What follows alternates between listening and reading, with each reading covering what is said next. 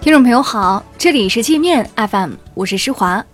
今天是九月三号，一起来听听新闻，让眼睛休息一下。我们首先来关注国内方面的消息。国务院港澳办今天再次就香港暴乱发表谈话，指出，少数暴徒充当外部势力和反中乱港势力的马前卒，目的是要搞乱香港，瘫痪特区政府，进而夺取特区管制权。在止暴制乱这个大是大非、关乎香港前途命运的问题上，没有中间地带，容不得犹豫、徘徊和动摇。港澳办发言人还表示，有一些人认为出动驻港部队就意味着“一国两制”的终结，这是完全错误的。无论驻军适应特区政府请求，还是全国人大常委会决定出动，都是在“一国两制”框架下执行基本法的规定。两高联合发布有关审理考试作弊案件的司法解释，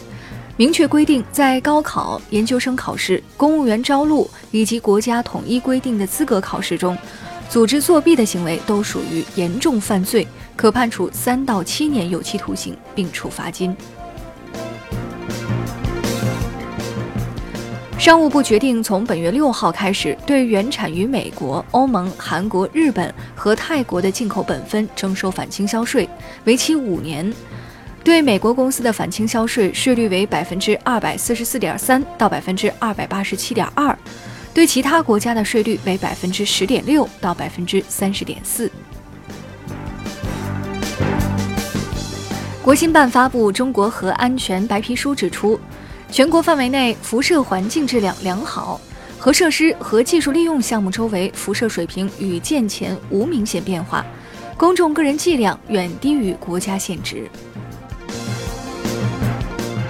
空军发布的励志短片中，首次出现七架 J 二十战斗机同框翱翔蓝天的画面，表明这款国产先进五代机已经批量部署部队。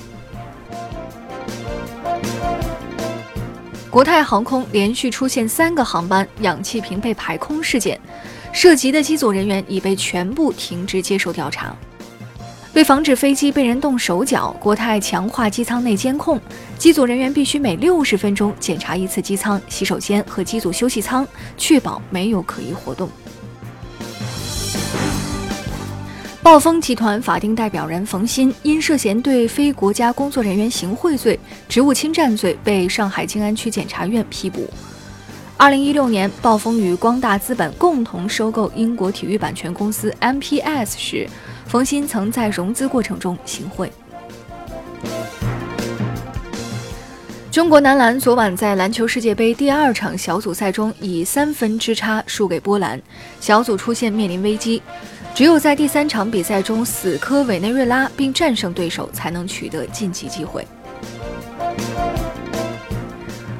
据湖北恩施警方通报，恩施朝阳坡小学伤人事件已造成八名学生遇害，两名学生受伤，犯罪嫌疑人是一名四十岁的当地人。我们接着来把视线转向国际。波兰和美国签署五 G 安全声明，污蔑华为受政府控制，所有权不透明。波兰是第一个与美国联手发表类似公开声明的欧洲国家，此举可能意味着它将成为美国反华为运动的铁杆成员。欧盟计划出台一系列革命性的改革措施，以抗衡美国的侵略性贸易政策和美国 IT 巨头的垄断地位。俄罗斯媒体说。欧盟此举是在全球化遭遇重创之际，力图自救。加州海岸一艘载有三十九人的潜水支援船二号凌晨发生火灾，船上五名船员弃船逃跑。事发时，客舱中的乘客正在睡觉。据报已造成二十五人死亡，九人失踪。CNN 援引美国联邦政府的报告说，该国社保基金明年将首次出现收不抵支。由于经济不景气，一些参加雇主养老金计划的企业已破产，美国人开始面临养老金危机。印度一个耗时四十二年建成的灌溉工程，投入使用不到一天就报废了。该工程耗资二百一十七亿卢比，原计划为八十五个村庄供水。上月底，启用后出现多处决口，印度官员说溃坝是老鼠造成的。